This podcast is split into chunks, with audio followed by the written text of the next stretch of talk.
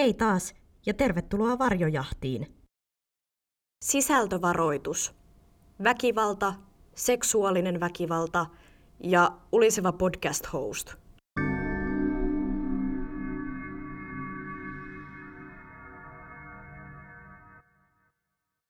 No niin, tuota tervepä terve.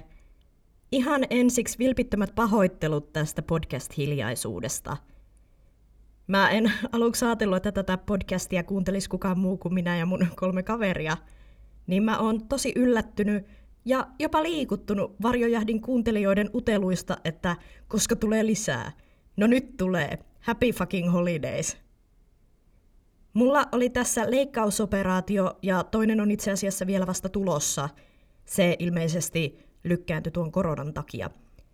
Niin mä oon tässä nyt pääasiassa keskittynyt vaan itteen ja paranemiseen. Varjojahti on mulle ennen kaikkea harrastus. Ja koska mä oon tämmönen podcast-puoskari, niin mä en tee jaksoja etukäteen. Jos mulle maksettaisiin tästä monta rahaa, niin sitten tekisin. Mutta siis, kiitos kaikille tukijoille ja kuumuttelijoille. Arvostan teidän tsemppiviestejä. Ja nyt vaikuttaa siltä, että tämä räihnäinen lihatemppelini saadaan fiksattua sille mallille, että voidaan jatkaa Golden State Killerin tapauksen käsittelyä ensi vuoden puolella täysillä. Kiitos siis teille kuuntelijat, kiitos Suomen terveydenhuollolle, upeille hoitajille ja lääkäreille. Seuraavaksi käydään läpi tapaukset 9-12.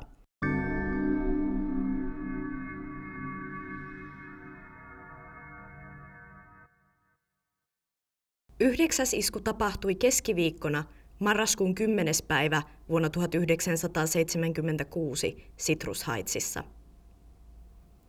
Kello on puoli kahdeksan illalla. Talo on yksikerroksinen ja sijaitsee keskiluokkaisella asuinalueella, kuten melkein kaikki muutkin tapaukset. 16-vuotias tyttö on yksin kotona. Hän katsoo sohvalla TVtä erillisessä TV-huoneessa. Tytön sylissä istuu perheen lemmikkivillakoira – Jostain päin taloa kuuluu yhtäkkiä kova kolaus.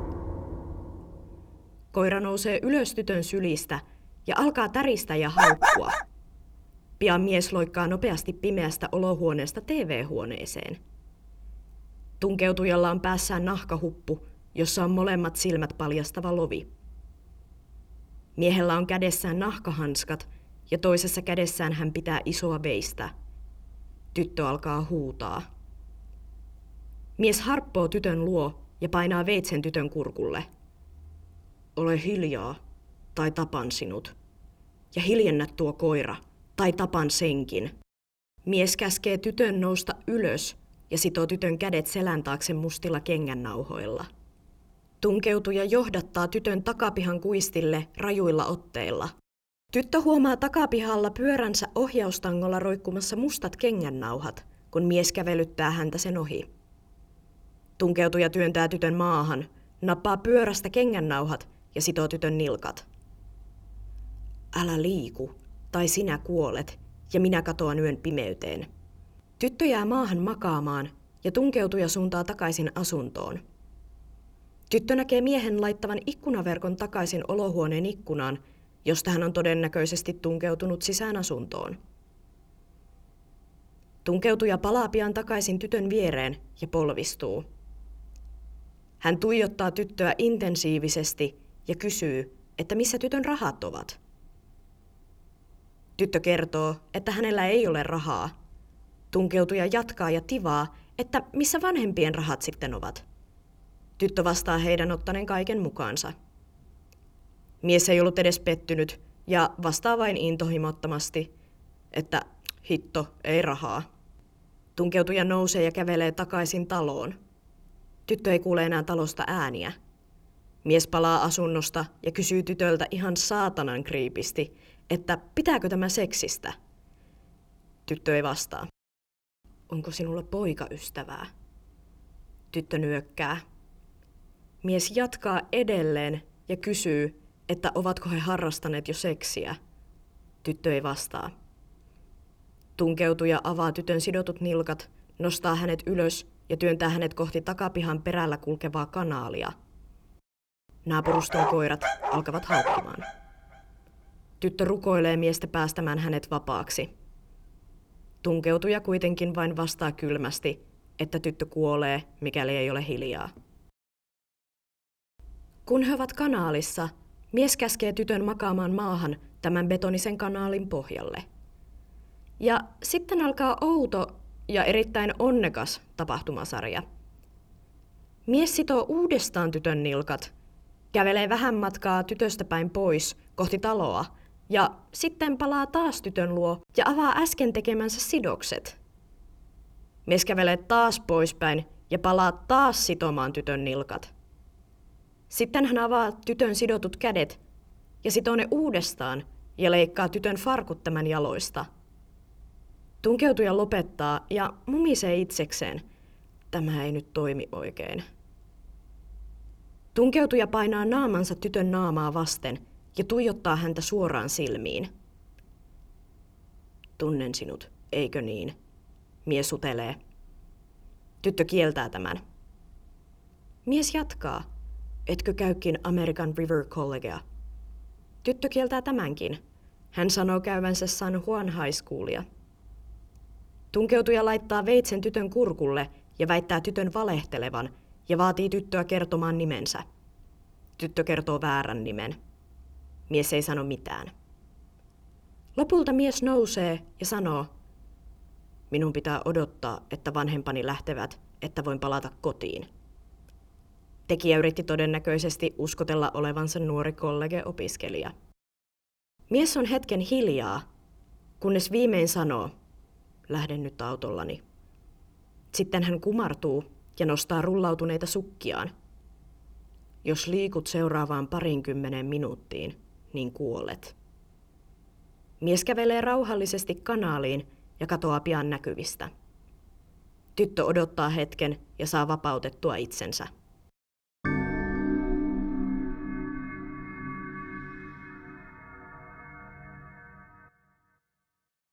Tyttö kertoi tutkijoille, että oli varma, että mies yritti vain huijata häntä kertomalla outoja yksityiskohtia. Just tuo, että pitää odottaa, että vanhemmat lähtee kotoa, että voi palata, ja että hän lähtee autolla pois, koska tyttö ei kuitenkaan kuulu auton ääniä lähistöltä, vaikka hän sanoi erikseen sellaisella lähtevänsä. Tutkijat päättelivät, että mies oli vahingossa käynyt väärän henkilön kimppuun, koska tytön naapurissa asui häntä vanhempi nuori nainen, joka kävi tätä American River Collegea. Ja tämä nainen oli todennäköisesti ollut D'Angelon alkuperäinen kohde. D'Angelo tajusi tämän varmasti itsekin jossain vaiheessa ja päätti keskeyttää tekonsa. Ehkä asiat eivät olleet enää hänen hallussaan, kun iskun kohde oli kerran väärä. Myös haukkuvat koirat naapurustossa saattoivat säikäyttää hänet. Tyttö näki miehen vaatteet tarkasti, koska mies ei poikkeuksellisesti sitonut tytön silmiä. Tyttö kuvasikin, että miehellä oli mustanahkainen huppu tai kommandopipo, mustat nahkahanskat, mustat tylppäpäiset nahkakengät, vihreät niin sanotut armeijamalliset housut sekä harmaa villapaita. Miehen henki oli haissut pahalta. Kun mies nosti sukkiaan, Tyttö kertoi miehen nilkkojen olleen kalpeat ja karvoituksen tummaa.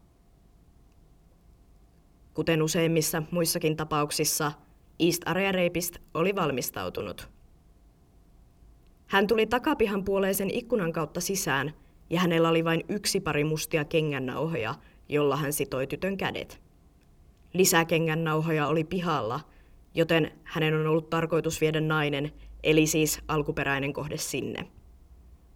Poikkeuksellisesti paikalta ei löytynyt revittyjä pyyhkeitä, eikä uhrin silmiä sidottu missään vaiheessa.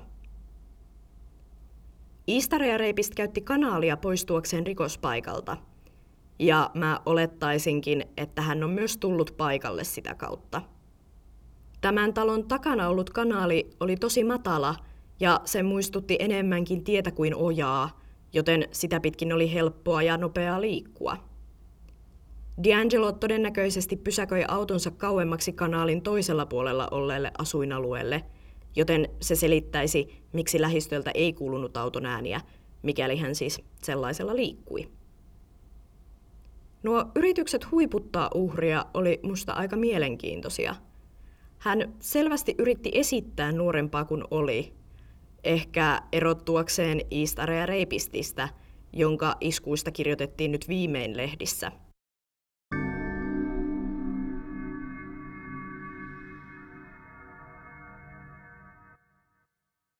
Kymmenes isku tapahtui lauantaina, joulukuun 18. päivä Fair Oaksin asuinalueella. Talo oli yksikerroksinen, keskiluokkainen koti, jossa oli autotalli. Kello on noin puoli seitsemän illalla. 15-vuotias tyttö on yksin kotona, koska hänen vanhempansa lähtivät pikkujouluihin. Tytön oli tarkoitus mennä mukaan, mutta hän oli vilustunut, joten hän päätti jäädä kotiin lepäämään. Kolme viikkoa ennen tätä iltaa tyttö oli saanut soittoja tuntemattomasta numerosta. Käsittääkseni nämä puhelut olivat samanlaisia kuin muidenkin uhrien saamat puhelut. Joku soitti, oli hiljaa ja sulki sitten puhelimen. Tyttö soittaa olohuoneessa pianoa. Kun hän kuulee terävän rasahduksen takapihalta, hän lopettaa soiton hetkeksi, mutta koska muuta ääntä ei kuulu, hän jatkaa soittoa. Hetken kuluttua tyttö kuulee jälleen ääntä, katsoo vasemman olkansa yli ja näkee kommandopipoisen miehen seisovan hänen takanaan veitsi kädessä. Mies laittaa veitsen tytön kurkulle. D'Angelo päästää tavallisen litanian uhkauksia, että tyttö kuolee, mikäli hän liikkuisi, ja että missä tytön rahat olivat. Mies varoitti tyttöä myös valehtelemasta. Tyttö kertoo, ettei hänellä ole rahaa. Koska vanhempasi sitten tulevat kotiin. Tunkeutuu ja tivaa hampaat yhteen puristettuna. Tyttö ei ennätä vastata, kun mies jo jatkaa, että tiedän kuinka paljon aikaa minulla on jäljellä. Tyttö ei tiennyt, koska hänen vanhempansa palaisivat. Nouse ylös. Mies tiuskaisee ja pitää edelleen veistä tytön kurkulla. Liiku jo! Jos sanot sanankin tai liikahdat, niin upotan tämän veitsen sisuksiisi ja katoan yön pimeyteen. Öö, aika huonoja ohjeita, että pitäisi liikkua, mutta sitten ei saa liikkua. Ok.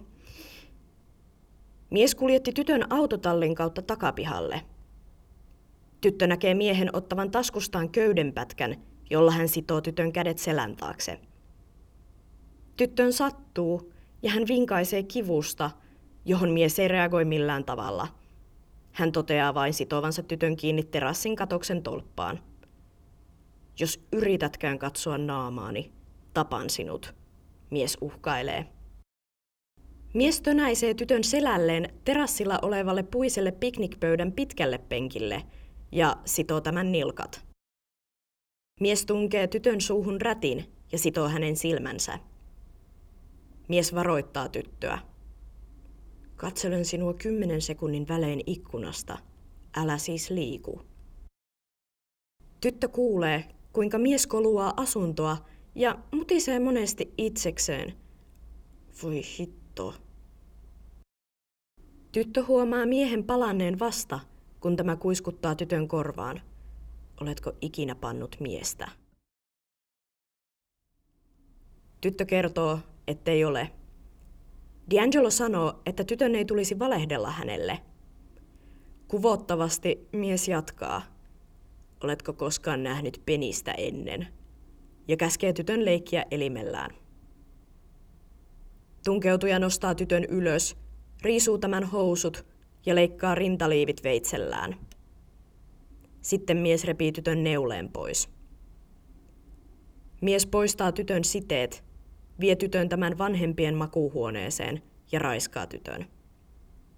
Kun mies on valmis, hän vie tytön olohuoneeseen, sytyttää kaasutakan ja raiskaa tytön uudestaan. Ja uudestaan.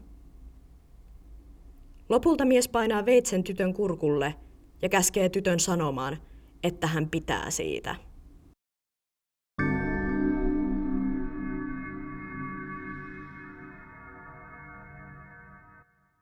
Sheriffit löysivät mielenkiintoisia asioita rikospaikalta ja sen läheisyydestä.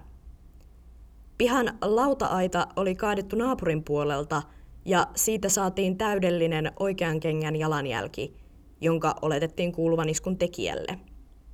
Kengän jäljet sopivat tenniskenkiin, joiden pohjassa oli siksak-kuvio. Tytön aikaisemmin kuuleva terävä rasahdus oli todennäköisesti lähtöisin tästä kaatuneesta aidasta. Tytön vaatteita löytyi myös naapurin pihalta, ja heidän pihalla olevasta puusta löytyi valkoinen kengännauha. Asunnon sisällä huonekaluja oli siirrelty ilman mitään näennäistä syytä. Tutkijat olivat hämillään, koska tyttö oli sidottu tämän siskon kengännauhoilla. Mikä juttu tuo oli, että se ei sitonut tyttöä omilla tai niin sanotusti valmiilla kengännauhoilla? Sen oli täytynyt irrottaa ne talossa joko hyvän aikaa ennen iskua tai sit hetki ennen sitä iskua. Ja siinä on aina oma säätämisensä, tai ainakin musta se on kauhean perseestä. Itse ottaisin just valmiit jutut mukaan, jos tekisin tommosia iskuja. Mutta toisaalta mä en olekaan raiskaava sadisti, niin mitäpä mä noista tietäisin. Mitä mieltä te ootte? Mitä tuo kertoo teistä, että hän tolleen improvisoi paikan päällä? Tutkijat kiinnittivät huomiota myös siihen, että tyttö oli ensimmäinen kohde, jonka hiukset olivat polkkamittaiset. Aiemmilla hyökkäyksen kohteeksi joutuneilla naisilla ja tytöillä oli pitkät hiukset. Asunnossa oli kuitenkin kuvia, jossa tytöllä oli pitkät hiukset. On siis voinut olla, että D'Angelo oli nähnyt tytön kuvan aikaisemmin asuntoon murtautuessaan, samalla kun se näpräsi niitä helvetin kengännauhoja. Vanhemmat raportoivat myös poliisille, että juuri tämä kuva, missä tytöllä oli pidemmät hiukset, oli kadonnut. Terassilta löytyi myös laastari, jossa oli verta. Se veri kuului henkilölle, jolla oli A-verityyppi, eli ei siis ainakaan tälle perheen tytölle. Raiskaaja oli voidellut itseään jollakin voiteella ennen raiskausta. Tyttö oli haistanut tuntemattoman voiteen hajun. Perheen olohuoneen lattialta oli löytynyt mustia ja ruskeita kengännauhoja. Aivan kuten edellisessäkin tapauksessa, naapurissa asui nuori nainen. Ja molempiin asuntoihin oli soitettu näitä mystisiä, hiljaisia puheluita kolmen viikon ajan ennen hyökkäystä. Tunkeutuja ei ollut leikannut puhelinlinjaa. Tyttö oli hyökkäyksen jälkeen soittanut apua naapurista – jotka olivat tulleet hänen avukseen sitten. Hyökkääjä oli tytön kuvauksen mukaan pukeutunut tummanpunaiseen kommandopipoon ja tummaan takkiin. Hän oli normaali vartaloinen, noin metri 80 pitkä. Mies oli puhunut kuiskien hampaidensa takaa vihaisesti. Kengän koko oli ollut 42. Verrattuna kahteen edelliseen tapaukseen mikään ei, ikävä kyllä, pidätellyt East Area reipistiä tässä tapauksessa. Tämä tyttö ei myöskään ollut todennäköisesti alkuperäinen kohde, koska aita oltiin potkaistu alas naapurin puolelta. Naapurin nuori nainen ei ollut kotona juuri tuolloin, joten ehkä D'Angelon oli pakko improvisoida ja hyökätä johonkin – Aidan rikkominen tuolla tavalla on myös aika aggressiivinen ja ajattelematon teko, koska siitä olisi voinut lähteä paljon enemmän ääntä ja herättää kiinnostusta muissa naapureissa, että mitä täällä tapahtuu. Tässä vaiheessa tiedetään myös se, että D'Angelo oli ketterä ja täysin kykenevä hyppäämään aidan yli. Joten olikohan tuon aidan rikkominen jonkinlainen tapa purkaa turhautumista? Hyökkääjä oli todennäköisesti päässyt sisään asuntoon autotallin kautta, joka oli yhteydessä asuntoon. Hän oli myös täysissä pukeissa. Poikkeuksellisesti East Area Rapist oli jälleen iskenyt aika aikaisin. Tapauksessa kahdeksan hyökkäys tapahtui 11 aikaan illalla ja tapauksessa yhdeksän isku tapahtui puoli kuuden aikaan. Tässä tapauksessa isku oli tapahtunut puoli seitsemän aikaan.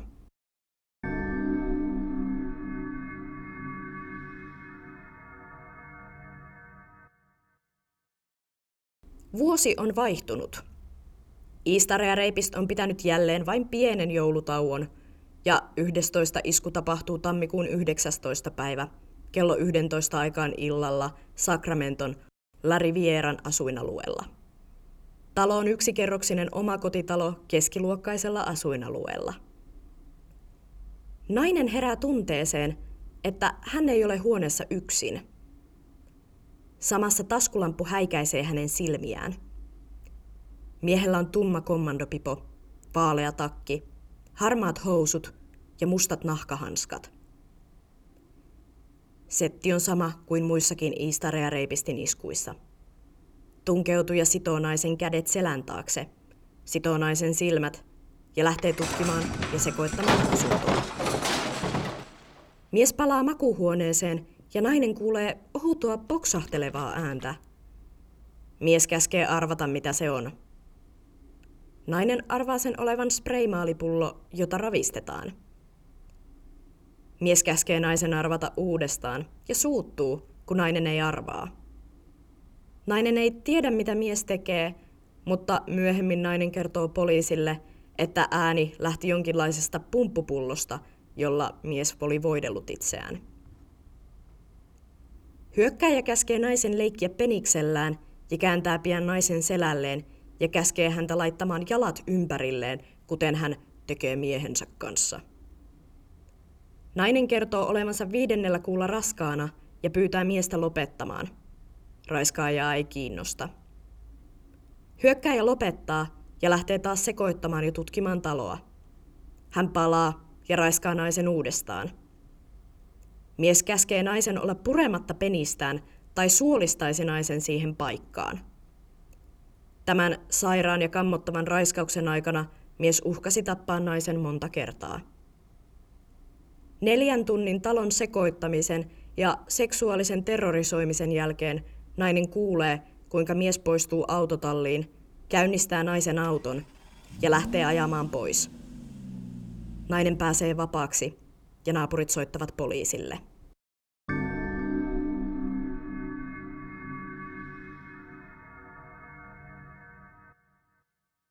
Heti alusta oli selvää, että tekijä oli East Area Rapist. Hänen epäiltiin murtautuneen talon takapihan ikkunan kautta. Hän oli ottanut talosta sähköjohtoja, joita oli pilkkonut ja sitonut niillä naisen. Tekijän oli siis täytynyt olla talossa aika ääneti ennen kuin hän herätti naisen. Talon puhelinlinjat oltiin myös leikattu poikki. Nainen oli ensimmäinen aasialaistaustainen, jonka kimppuun mies oli käynyt. Tässä kohteessa hyökkääjä oli ensimmäistä kertaa leikannut naisen kuvan irti, jossa tämä oli miehensä kanssa, ja ottanut tämän kuvan mukaansa. Aikaisemmin hän oli ottanut vain kuvia yksittäisistä henkilöistä. Talo oltiin sotkettu tavalliseen tapaan, mutta poikkeuksellisesti asunnon kaikki veitset oli siirretty olohuoneeseen ja niiden terät oli katkottu. Iistaria reipistä varasti koruja, rahaa ja digitaalisen kellon. Varastettu auto löytyi muutaman korttelin päästä lukittuna. Avaimia ei löytynyt, mutta auton vierestä löytyi tuttu kengänjälki. Nainen kertoi hyökkääjän olleen noin metri 80 pitkä ja normaalivartaloinen. Nainen ei nähnyt miehen kenkiä. Tuttuun tapaan Iistaria Reipist iski jälleen lähelle puistoa ja peltoa, tai siis sellaista aluetta, mihin oli helppo tulla ja poistua huomaamattomasti. Tämä oli ensimmäinen hyökkäys Sacramenton poliisin alueella, ja he ottivat sen mitä suurimmalla vakavuudella. Hyökkääjä ei liikkunut tässä tapauksessa kanaalien avulla, vaan niin sanotusti sähkölinjoja pitkin, eli niiden ali, kun ne oli jotenkin ojantapaisia. Viikko ennen iskua naapuri oli nähnyt miehen ikkunassaan. Naapuri soitti poliisit, mutta ei saanut vastausta. Tammikuun 12. naapurustossa asuva toinen nainen oli nähnyt parikymppisen valkoisen miehen seisomassa etupihallaan. Seuraavana iltana nainen huomasi, että etuoven yläpuolella olevasta valaisimesta oli poistettu lamppu. Siis se koko lamppu, että sitä ei ollut mitenkään vain käännetty löysälle, vaan että se oli kokonaan poissa. Raiskausiltana toinen naapuri oli nähnyt tuntemattoman miehen pihallaan menossa kohti autotallia – Nainen oli heti mennyt autotallin ja varmistanut, että kaikki ovet olivat varmasti lukossa. Nainen kurkkasi ulos autotallin ikkunasta ja katsoi miestä katsomassa hänen taloaan. Kun mies huomasi hänet, hän hyppäsi helposti naapurin pihalle aidan yli. Nainen arvioi myöhemmin miehen pituudeksi noin metri 75, 75 kiloa ja arviolta noin 25-35-vuotias. Hänellä oli ollut myös vaaleat hiukset. Ja nainen oli ihmetellyt, että mies oli alipukeutunut illan kylmyyteen nähden. Nainen ei soittanut poliisille heti, vaan puhui heille vasta hyökkäyksen jälkeen. Mä en tiedä, että onko True Crime tehnyt musta vainoharhasen, vai eikä tuohon aikaan tosiaan pelätty, mutta jos joku hiippailisi mun pihalla, niin voin kertoa, että olisi poliisit ja sheriffit paikalla kyllä aika nopeaa. Toisaalta ei turhaan sanottu, että tuo oli sarjamurhaajien kulta-aikaa. Ilmeisesti silloin ei just kauheasti ovia lukittu. Toi tekijän röyhkeys on aika ilmeistä. Moni oli nähnyt hänet, jopa ilman naamiota. Mies seisoi etupihalla, eikä mitenkään varjossa – ja hän poisti jopa tämän lampun, että olisi todennäköisesti pimeää ja turvallista. Tämä oli myös eka isku Franco Cordovan, Carmichaelin ja Citrus Heightsin ulkopuolella. Ja D'Angelo saattoi pysytellä näkyvillä sen takia, koska alue ei ollut hänelle tuttu. Tekijä ei tuonut sitomisvälineitä mukanaan, eli oliko tarkoitus oikeasti iskeä vai oliko tuo iskuvan sattumaa se ei ollut stalkannut niin hyvin kohteitaan kuin aikaisemmissa iskuissa. Ja miksi hän yllättäen vaihtoi aluetta? Tulevaisuudessa East Area Rapistin stalkkausmetodit kehittyy, ja nyt vaikuttaa siltä, että hän vähän tutkiskelee vielä alueita. East Area Rapist stalkkaa kaukaa, ja iskiessään hän tulee lähelle, ei toisinpäin. Sacramenton poliisipäällikkö kommentoi, että East Area Rapist ei ollut vain raiskaaja, vaan seksuaalinen terroristi. Ja tässä jos jossain olen samaa mieltä.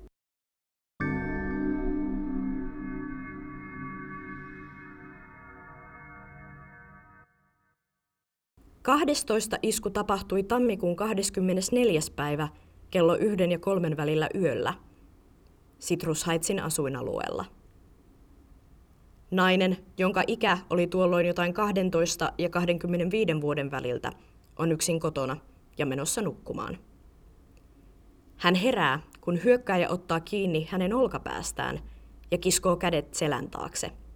Hyökkääjä kuiskaa vihaisesti hampaidensa takaa käskyn naisen olla hiljaa, tai hän kuolisi, jos vastustelisi. Mies sitoo naisen tiukkaan ja peittää tämän silmät. Ja kuten tavallisesti, East Area Rapist lähtee sekoittamaan ja tutkimaan taloa, joka kauhistuttaa uhria. Mies palaa makuhuoneeseen ja raiskaa naisen. Hän jatkaa talon sekoittamista ja palaa aina tarkistamaan välillä, oliko nainen yhä paikallaan. Tekijä palaa, puhuu rivoja ja käskee naisen olla hiljaa ennen kuin tämä ennättää vastata.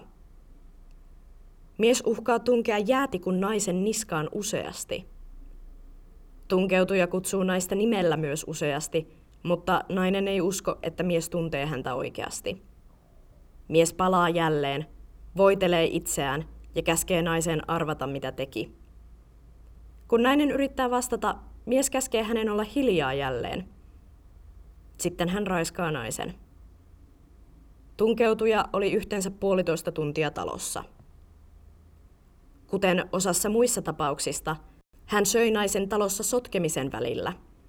Mies joi myös kaksi kaljaa ennen kuin lähti, jättäen tyhjät tölkit jälkeensä. Kun mies oli lähtenyt, nainen pääsi puhelimeen ja soittamaan sheriffille.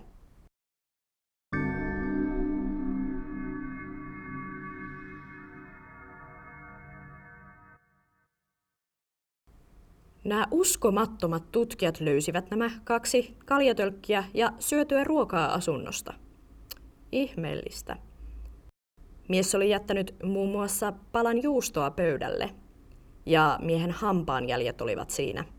Tenniskengän jälkiä löytyi muun muassa naapureiden pihalta. Hyökkäyksen kohteena olleen naisen takapihan portti oli jätetty auki. Takapihan puoleisen liukuvan lasioven sekä autotallin ovi oltiin tiirikoitu auki. Naisesta tuntui, että miestä ei oikeastaan kiinnostanut seksi, vaan tämä halusi pelotella ja terrorisoida naista. Hyökkääjä kuulosti jatkuvasti vihaiselta ja puhui kuiskien suljettujen hampaidensa takaa. Ennen raiskausta mies oli nostanut naisen yöpaitaa nopeasti kerran ja katsonut naisen rintoja, mutta ei, hän ei tuntunut muuten olevan kiinnostunut naisen kehosta. Asunnon puhelinlinjaa ei oltu leikattu. Poliisin vainukoira seurasi kaksi korttelia hajujälkeä, kunnes se loppui täysin, todennäköisesti siihen kohtaan, mihin Iistaria Reipist oli parkkeerannut autonsa. Nainen ei ollut nähnyt miestä kunnolla, mutta kertoi hänellä olleen erittäin pieni penis ja miehen haisseen pahalta. Nainen oli arvellut miehen iäksi noin 30-40 vuotta. Iistaria Reipist oli taas tutulla seudulla – Alueella oli muun muassa koulu ja paljon tyhjää tilaa tontin ympärillä.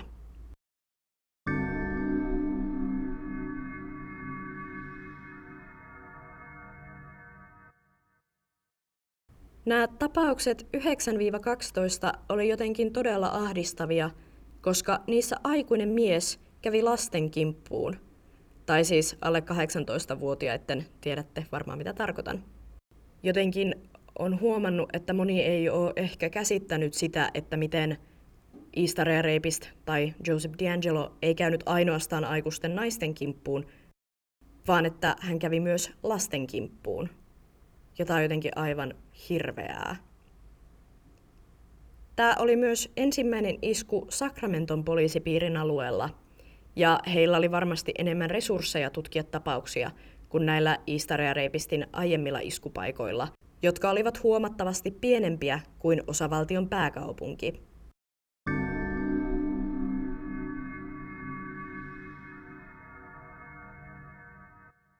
Noin, että semmonen jakso tällä kertaa. Ihan tämmönen pieni ja nopea jakso, että jatketaan sitten ensi vuoden puolella. Kiitos kun kuuntelit Varjojahtia. Seuraavaan kertaan.